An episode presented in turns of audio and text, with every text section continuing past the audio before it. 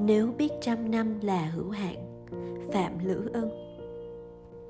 Ai qua là bao chốn xa? Có một hôm, tình cờ lạc vào forum của trường cũ. Tôi đọc được câu này của một người bạn thân thiết thuở ấu thời. Bình yên là khi được rời khỏi nhà. Tôi hiểu vì sao bạn viết vậy, và tôi đọc phía sau dòng chữ ấy một nỗi buồn vô hạn. Nhà chỉ là một từ ngắn ngủi, nhưng hàm nghĩa của nó thì có thể rất mênh mông nhà trong nỗi buồn của bạn là căn biệt thự vắng người, và mỗi khi có người thì lại đầy tiếng cãi vã nhà trong ký ức của tôi là nơi tôi chạy quanh chân ba trong cái sân có trồng những cây cà chua khi tôi chưa đầy 3 tuổi. Nhà trong nỗi nhớ của cô bạn thân vừa dọn qua khu phố mới kín cổng cao tường, chính là cái xóm nhỏ ồn ào mà thân mật. Những ngôi nhà cũ có hàng rào thấp và thưa, nơi người này có thể đứng ngoài đường mà lơ đãng ngó vô phòng khách, nhà người khác. Nhà, đối với những người xa quê hương, chính là cái dải đất hình chữ S nhỏ nhắn trên bờ biển Đông và đối với những người phi hành gia làm việc trên trạm không gian thì nhà có thể chính là viên ngọc xanh tuyệt đẹp ngoài vũ trụ kia đang quay rất chậm. Nhà cũng có thể là tình yêu của một ai đó dành cho ta, là trái tim ấm áp của một ai đó, nơi mà ta ao ước được chạy đến nấu mình để tìm lại sự bình yên nhà chỉ là một từ ngắn ngủi nó không đồng nghĩa với sự bình yên nhưng chúng ta vẫn luôn khao khát rằng nó gắn với sự bình yên và khi nào nhà trái nghĩa với bình yên, thì đó là khởi đầu của sự bất hạnh. Tôi tin rằng, mái nhà nào cũng có lúc đồng nghĩa với niềm vui và cả sự bình yên. Nhưng bạn của tôi ơi, sự bình yên của nhà không phải là những điều có sẵn. Nhà là phần cứng, còn sự bình yên, hạnh phúc, niềm vui là phần mềm.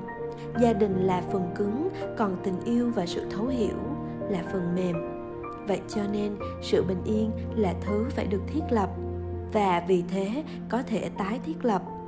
Nếu ta là một phần của nhà, dù chỉ là một phần nhỏ, nếu ta thật sự mong muốn mấy nhà thân yêu của ta có được sự bình yên hay lại có nó một lần nữa, thì ta tham gia vào quá trình thiết lập nó bằng một nụ cười xoa dịu, bằng một câu nói vị tha, bằng sự thương yêu nhẫn nhịn bằng trái tim sẵn sàng sẻ chia, bằng một cái nắm tay thấu hiểu, hay có thể bằng một giọt nước mắt. Dù thế nào, cũng không phải bằng sự buông xuôi. Để kéo những trái tim về gần với nhau, để biến nhà thành một nơi mà ta phải luyến tiếc khi rời xa và mong mỏi khi quay về.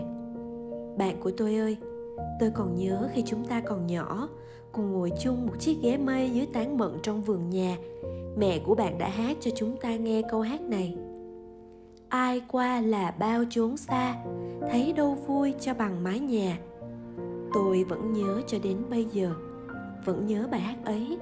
Và tôi vẫn nghĩ rằng, nếu không nơi đâu bằng được mái nhà của mình, thì điều tối thiểu ta có thể làm cho ký ức của mình là đừng để nó trái nghĩa với sự bình yên. Và đừng đợi đến khi ta qua là bao chốn xa, rồi mới thấy yêu thương nó.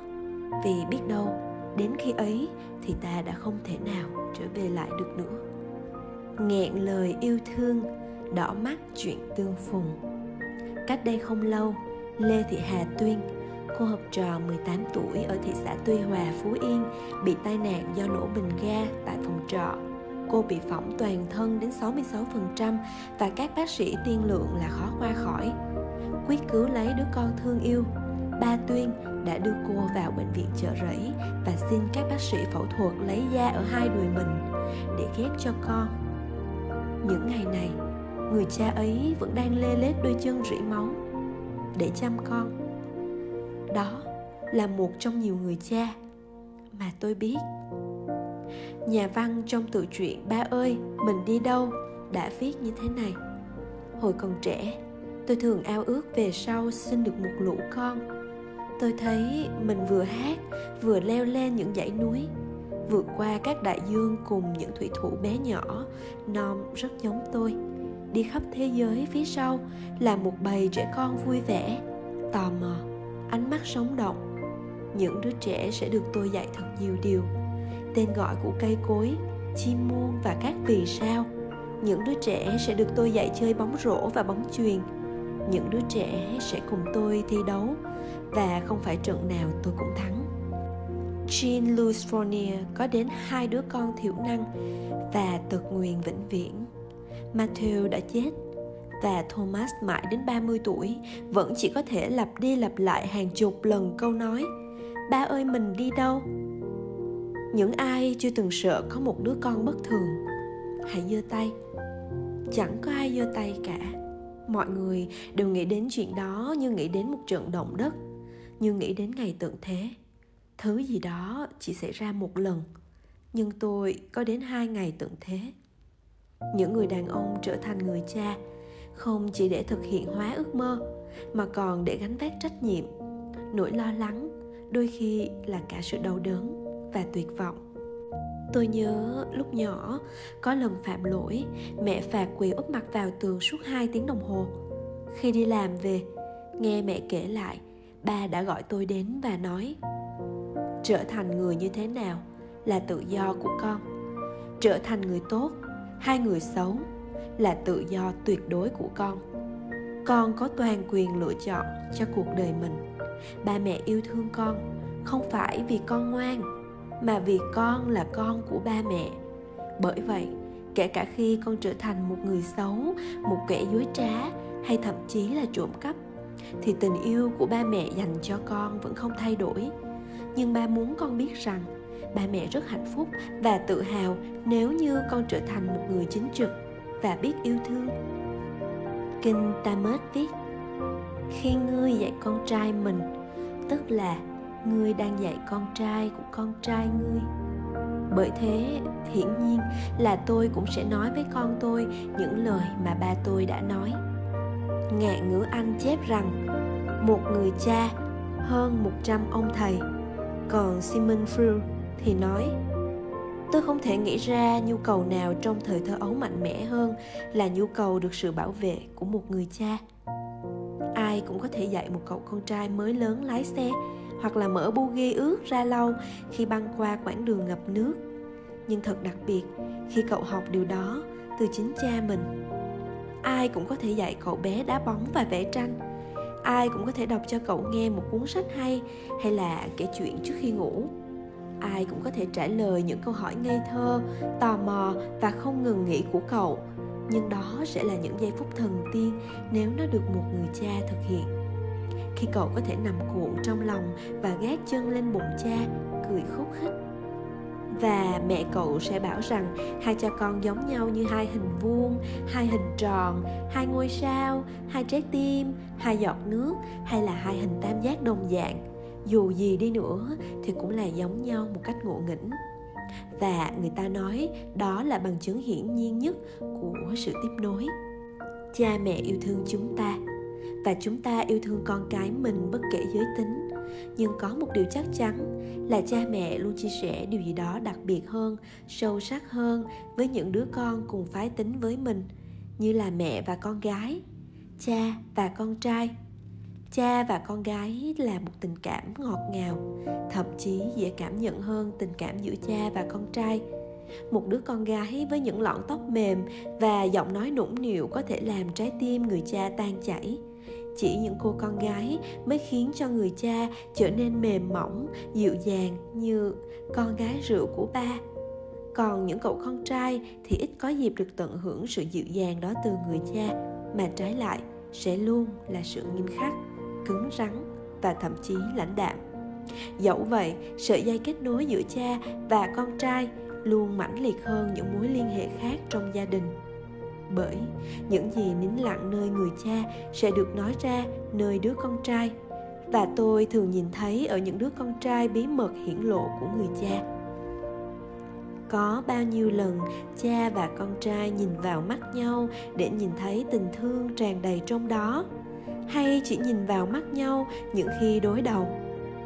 Lúc một người đàn ông nhận ra rằng cha mình có lẽ đã đúng thường là khi ông ta có một đứa con trai, nghĩ rằng ông ta đã sai. Cha và con trai, sách vở thường dạy rằng hãy cố gắng để là bạn của nhau, nhưng cũng như bạn bè đồng lứa, đôi khi không thể làm bạn với những người mà ta mong được là bạn. Không phải người cha nào cũng có thể là bạn với con. Vì quá khác nhau, hay vì quá giống nhau. Về tính cách, cả hai có thể xung khắc như nước và lửa nhưng vậy thì sao? Cho dù không thể là bạn, thì cả hai vẫn luôn là cha và con trai. Chẳng lẽ điều đó không đủ tuyệt vời hay sao? Tôi nhớ ngày xưa khi tôi chuẩn bị nhập ngũ, cũng là lần đầu tiên xa nhà. Mẹ lăn xăng đồ đạc, nước mắt ngắn dài. Ba ngồi im không nói. Tôi cứ ngỡ bà không để tâm. Chiều nay, tôi bỗng nhớ lại dáng ngồi nghiêng nghiêng ấy khi đọc mấy câu thơ này không tiễn con ra phi trường, bà chỉ ngồi lặng im quay mặt, nghẹn lời thương đỏ mắt chuyện tương phùng. Trích đôi mắt của vũ quyên. Ngược dòng nước mắt. Thương người nước mắt chảy xuôi, giọt mưa rơi xuống từ trời. Nghìn xưa, sương mai. Mỗi lần vào nhà sách chúng ta lại thấy xếp hàng dài trên giá những cuốn sách dành cho các bậc cha mẹ, từ tâm lý trẻ con tuổi chập chững cho đến bảy bí mật của tuổi mới lớn, tin cần gì ở cha mẹ, vân vân. Nhìn vào đó, em sẽ thấy rằng lứa tuổi em ngày nay đang được cha mẹ tìm hiểu hoặc cố gắng để tìm hiểu một cách kỹ càng vì yêu thương và để biết yêu thương em đúng cách nhưng còn những người con thì sao? Có bao giờ em nghĩ đến việc tìm đọc những cuốn sách viết về tâm lý của những người làm cha làm mẹ chưa? Ai cũng biết rằng làm cha mẹ là một việc khó khăn. Vậy phải chăng chúng ta đã, đang và làm một người con quá dễ dàng bằng cách biện hộ rằng thì là nước mắt chảy xuôi, cho nên không cần quan tâm đến nỗi lòng của cha mẹ? Chẳng phải chúng ta vẫn thường thốt lên câu không thể hiểu nổi đó sao? Không thể hiểu nổi tại sao ba mẹ lại không chấp nhận bạn bè con, không thấu hiểu con, mong muốn của con, đòi hỏi quá sức con, hay là la mắng trách phạt con? Không thể hiểu nổi tại sao ba mẹ luôn cáu gắt với nhau, cãi vã với nhau hoài. Không thể hiểu nổi tại sao ba mẹ chỉ quan tâm đến tiền bạc, chỉ biết cấm đầu vào công việc làm ăn không thể hiểu nổi tại sao ba mẹ lại chia tay để gia đình mình tan vỡ. Chúng ta đã luôn đặt câu hỏi vì sao.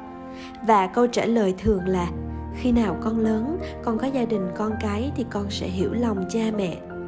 Tại sao phải đợi đến lúc đó mà không phải là bây giờ?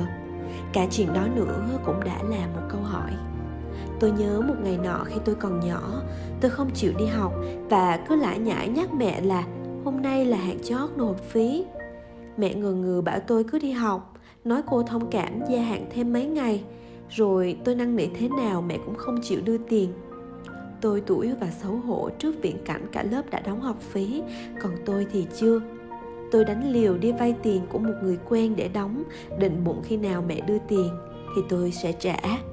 Hôm sau, khi biết chuyện, mẹ về nhà với đôi mắt đỏ hoe và đánh đòn tôi một trận thật đau. Tôi giận mẹ suốt mấy tháng trời. Tôi không hiểu nổi mình đã làm gì sai, vì tôi chỉ mượn chứ không trộm cắp của ai. Và trước sau gì, mẹ cũng phải đưa tôi tiền để đóng học phí. Giá như lúc đó tôi hiểu được nỗi buồn của mẹ. Giá như lúc đó tôi biết đến nỗi buồn và khó khăn, cũng như lòng tự trọng của mẹ. Giá như lúc đó, chứ không phải đợi đến 15 năm sau tôi mới biết mẹ đã phải bán đi chiếc nhẫn cưới để lấy tiền đóng học phí cho tôi. Nhưng tại sao mẹ không muốn tôi biết? Nỗi lòng ấy, tôi ước gì mình có thể hiểu. Và còn nỗi lòng của những người có thể về nhà buổi chiều kia với vẻ mặt thất thần, trên tay cầm tờ báo đưa tin chứng khoán sụt giảm, giá vàng lên những người phải xoay sở vất vả trong mớ bồng bông quan hệ với đồng nghiệp, vợ chồng, con cái, anh chị em họ hàng gần xa. Những người mẹ, đồng thời là những người vợ bắt con cái nhịn đói thêm một chút để đợi chồng về muộn. Những người cha, đồng thời là những người làm công, luôn ở trong tâm trạng cáu gắt vì sức ép với công việc những người bị bao vây từ nỗi lo toan về việc phải làm sao để có một mái nhà ấm êm, một khoản ngưng cho con đi học. Những cơn cáu giận không thể kiềm chế khi con về khuya hay lười học. Tâm lý đó chắc cũng phức tạp không kém lứa tuổi dậy thì, cũng cần phải hiểu và cảm thông. Đối với chúng ta, cha mẹ đâu chỉ có công, có nghĩa, có tình yêu không cần đáp trả. Cha mẹ còn có nỗi lòng. Những nhằn vặt những diễn biến tâm lý khác nhau trong từng giai đoạn khó khăn khác nhau của một kiếp làm người. Có đáng để tìm hiểu không em? Có đáng để chúng ta lội ngược dòng nước mắt vì yêu thương và để biết đón nhận tình yêu thương một cách đúng cách? Những dấu gạch nối từ quá khứ. Có lần, tôi đọc được trên internet một tin ngộ nghĩnh một người phụ nữ là người ba lan tên là agat đã đăng quảng cáo với một nội dung như sau. Chúng tôi muốn nhận nuôi một ông hay bà. Người sẽ sống, tận hưởng các kỳ nghỉ hè và đi mua sắm cùng chúng tôi suốt đời. Không ràng buộc về tiền bạc, chỉ có tình thương. Kết quả, agat đã nhận được hàng nghìn thư trả lời từ các cụ già ở khắp ba lan mong được làm ông hoặc bà cho các con của cô. Câu chuyện đó làm tôi nhớ bà ngoại của mình quá đổi. Tôi nhớ những ngày ngồi gọt câu với bà. Tôi lấy vỏ câu kết thành những chiếc thuyền thúng nhỏ xinh xinh. Bên thềm nhà, tôi gối đầu lên đùi bà. Mắt liêm diêm ngủ trong làn gió mát thổi từ vườn và giọng bà khe khẽ kể chuyện thời con gái những khuôn phép đạo đức, những cách thức ứng xử hàng ngày được bà chỉ dạy qua những buổi trưa êm đềm với giọng thì thầm theo cách mưa dầm thấm lâu như vậy. Nhà văn louis may đã viết rằng, mỗi ngôi nhà cần có một người bà trong đó. Tại sao vậy? Tại sao mỗi khi nhớ về thời ấu thơ, ký ức về ông bà luôn là ký ức êm đềm nhất? Tại sao khi đến tuổi dậy thì con cái thường cãi lời cha mẹ, nhưng lại sẵn sàng nghe lời ông bà. Tại sao cũng xuất phát từ tình yêu thương, nhưng cha mẹ thường trách mắng, còn ông bà lại có thể bao dung. Tại sao có những chuyện ta không thể kể với cha mẹ, nhưng sẵn sàng tâm sự với ông hay là bà? Có khi nào bạn tự hỏi về điều đó chưa? Mỗi thế hệ đều có vai trò của mình có lẽ ông bà không còn phải chịu gánh nặng của cuộc mưu sinh như cha mẹ chúng ta. Cũng không bị sức ép bởi trách nhiệm hay phải dạy dỗ chúng ta nên người. Ông bà có sự thông thái và lòng kiên nhẫn của những con người đã có sự trải nghiệm, sự nhẫn nại và dịu dàng của những người đã đi qua quãng đường dài. Luôn có một đoạn đường mà cha mẹ chúng ta chưa đi qua. Và ông bà ở đó để yêu thương, nuông chiều và đôi khi làm hư hỏng chúng ta với một tình yêu vô điều kiện. Đôi khi có những mâu thuẫn xảy ra giữa cách giáo dục nghiêm khắc của cha mẹ và sự chiều chuộng của ông bà. Nhưng khi lớn lên, bạn nhìn lại thời ấu thơ và sẽ hiểu rằng nhân cách của mình đã được hình thành nhờ cả hai điều đó, nhờ sự cân bằng của cả hai. Quả thật, ai có được cha mẹ nghiêm khắc và ông bà nuông chiều thì quả là hạnh phúc lớn lao do cuộc sống bận rộn không có thời gian chăm sóc thế hệ già cho nên người Nhật đã chế tạo ra robot có khả năng nói chuyện như một đứa cháu lên 5 tuổi để bầu bạn với người già. Nhưng chỉ sau một tháng, sản phẩm này trở nên ế hàng. Bởi vì ông bà của chúng ta không cần một người máy giúp họ kích thích não hoạt động và tránh được bệnh hay quên. Robot không biết lắng nghe, không biết hỏi chuyện ngày xưa, cũng không biết vòi vĩnh và đón nhận tình yêu từ ông bà. Trong khi đó, đó mới chính là cái mà ông bà cần ở những đứa cháu. Ông bà chính là những nhân chứng đầy yêu thương một dấu gạch nối giữa chúng ta với quá khứ. Thế hệ ông bà cũng như cái rễ cây vậy. Bạn không nhìn thấy cái rễ cây nhưng bạn biết rằng, rễ luôn hiện hữu ở đó, là nguồn gốc của nhựa sống, là nơi khởi đầu của những chiếc lá non. Vì vậy, hãy kính trọng ông bà. Dù gặp ông bà ở đâu, trong gia đình hay viện dưỡng lão, bạn thậm chí nhìn thấy ông bà trên đường. Và dù là ông bà của bất cứ ai, cũng đừng hờ hững đi qua mà không cúi đầu chào với lòng biết ơn. Yêu thương từ nơi rất xa chiều nay gửi tới quê xưa, biết là bao thương nhớ cho vừa. Trời cao chìm rơi xuống đời, biết là bao sầu trên xứ người. Trích, thuyền viễn xứ, ý thơ huyền chi, nhạc phạm duy. Thường thường, người ta đi xa bao nhiêu lâu thì mới cảm thấy nhớ nhà. Tôi đã không ít lần tự hỏi mình điều đó. Mặc dù cũng như bạn, tôi không biết rằng câu trả lời đơn giản là tùy cảnh, tùy người. Nhưng tôi vẫn luôn hỏi mình câu đó. Khi này, khi khác, khi tôi sắp đi đâu xa, hay khi có ai đó sắp đi đâu xa, tôi biết một người vừa bước chân khỏi nhà đã nhận ra nỗi nhớ. Tôi cũng biết một người khác. Mãi mê dặm trường 20 năm đến một chiều kia, nhìn thấy trái xoài rơi rụng ở Hawaii, mới thực sự nhận ra nỗi nhớ nhà mà phải là trái xoài xanh rụng. Chứ 20 năm ăn xoài ngon xứ lạ, mà có thấy nhớ nhung gì đâu. Bao nhiêu lâu người ta mới cảm thấy nhớ nhà? Thật ra, câu hỏi đó còn có một ý nghĩa khẳng định khác. Rằng trước hay sau, bất cứ ai rồi cũng sẽ cảm thấy nhớ nhà. Tôi biết nhiều bạn trẻ rời làng quê ra thành phố học đại học, rồi ở lại lập nghiệp cuộc sống nhộn nhịp và đầy niềm vui, thậm chí tràn trề hạnh phúc. Nhưng điều đó không ngăn được họ nhớ nhà. Chỉ có điều, khi về lại nơi mình hằng tưởng nhớ, họ nhận ra tất cả đã đổi thay. Những con đường cũ, mái hiên xưa, cả những người thân yêu và chính họ. Đôi khi, sự thay đổi mạnh mẽ đến nỗi không thể nào chấp nhận và họ nhận ra mình không thể sống ở chốn xưa được nữa điều kỳ lạ là khi trở lại với thành phố, họ lại vẫn nhớ nhà. Chúng ta đó, người trẻ, người già, chúng ta đều như vậy cả. Đôi khi, chúng ta tưởng nỗi nhớ nhà liên quan đến con người, nhưng không phải vậy. Chúng ta tưởng nỗi nhớ nhà liên quan đến món ăn hay cảnh vật. Cũng không phải thế. Không phải là những gì hiện hữu, không phải những gì có thể gọi tên nhà ở đây là một khái niệm khó định nghĩa. Càng đi xa thì khái niệm nhà càng rộng và nỗi nhớ thì càng mênh mông hơn. Thư của khanh.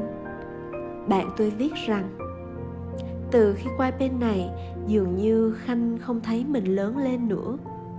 Lúc nào cũng nghĩ về việt nam, về tuổi thơ của mình và thời gian hình như đã dừng lại từ ngày rời việt nam rồi khanh nhắc không thôi những kỷ niệm ấu thơ, những cây me ở góc đường, ngôi nhà cũ, bạn xưa. Chỉ tôi biết chẳng còn gì ở đó trong không gian thực. Trong khi ở nơi xa kia, khanh lấy vợ, sinh con hàng ngày lái xe đi làm để nuôi dưỡng một gia đình nho nhỏ. Vậy mà thấy thời gian đã dừng lại lâu lắm rồi bao nhiêu người trở về chốn cũ, nhìn góc phố xưa giờ lạ lẫm. Nhìn người xưa như ai đó chưa từng gặp bao giờ, để cảm thấy tiếc tuổi. Nhưng rồi sau đó, khi ra đi, lại tiếp tục nhớ thương.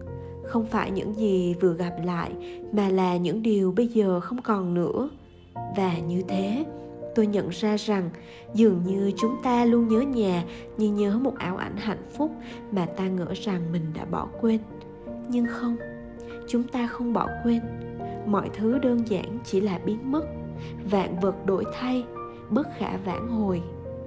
Còn hạnh phúc nào hơn là được quay về nhà? Và còn gì đáng buồn hơn là khi quay về nhà và nhận ra mình không phải là một phần của nó? Câu này tôi nghe được trong một bộ phim nào đó khá lâu rồi. Cảm giác tệ nhất trên thế gian chính là nỗi nhớ nhà và đến thường xuyên với một người khi mà anh ta đang ở nhà. Cảm giác ấy tôi cũng từng trải qua ở sài gòn và tôi vẫn không nguôi người nhớ sài gòn như một nỗi nhớ nhà. Nhớ nhà là một căn bệnh nan y, giống như chứng nhức xương. Nó dậy lên mỗi khi trời trở gió. Điều đáng nói là chúng ta nên giữ nỗi nhớ nhà như một ngụm nước mát trong bình ký ức để dành khi khác trên chặng đường xa thay vì đắm chìm vào nó như một kẻ nát rượu. Nỗi nhớ ký ức đôi khi giống như một cái bẫy nó đánh đắm chúng ta trong quá khứ dù ngọt ngào hay đắng cay. Có cô người mẫu da đen Tyra Banks sinh ra ở California, sau đó chuyển đến Paris tâm sự rằng Paris là một trong những nơi đẹp nhất trên thế giới. Chẳng may, tôi quá nhớ nhà nên không thể thưởng thức được vẻ đẹp của nó. Khi đọc được câu này lần đầu tiên tôi đã mỉm cười.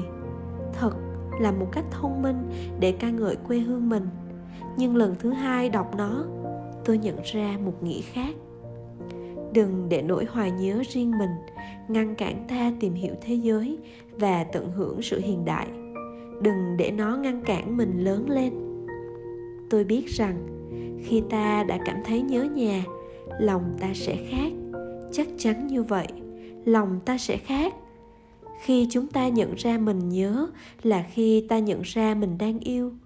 Yêu thương một người, một gia đình, một làng quê, một thành phố hay một đất nước và đó chính là lý do mà mỗi chúng ta đều cần trải qua cảm giác nhớ nhà.